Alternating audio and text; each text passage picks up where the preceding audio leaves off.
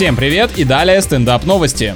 Ученые полагают, что чаще всего негативное отношение к блюдам формируется из-за плохих воспоминаний, которые с ними связаны. Сомневаюсь, что если от меня уйдет жена, когда я буду ложками есть красную икру, то от этого деликатеса меня станет тошнить. И надо сказать, что исследования проводились на улитках, которые, по заявлению специалистов, представляют собой базовую модель человеческого мозга. Ой, говорите за себя, а то после такого сравнения у меня постепенно формируется отвращение к разного рода умникам.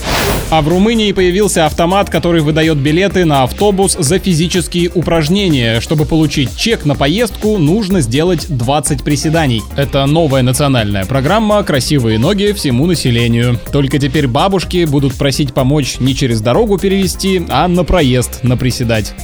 На этом пока все. С вами был Андрей Фролов. Еще больше новостей на нашем официальном сайте energyfm.ru.